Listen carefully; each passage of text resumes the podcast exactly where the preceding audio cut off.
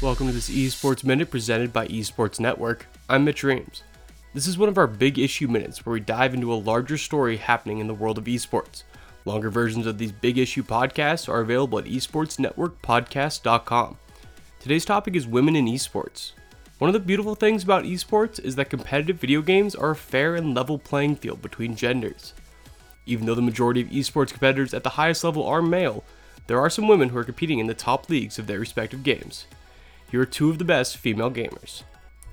Jamie Bickford. In Rocket League, she is known as Karma.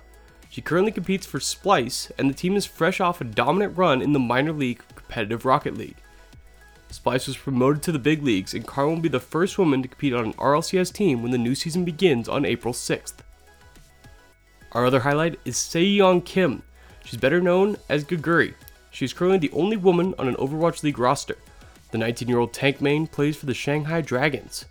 Her start in the league was filled with controversy, as male players didn't think she could possibly be as good as she is.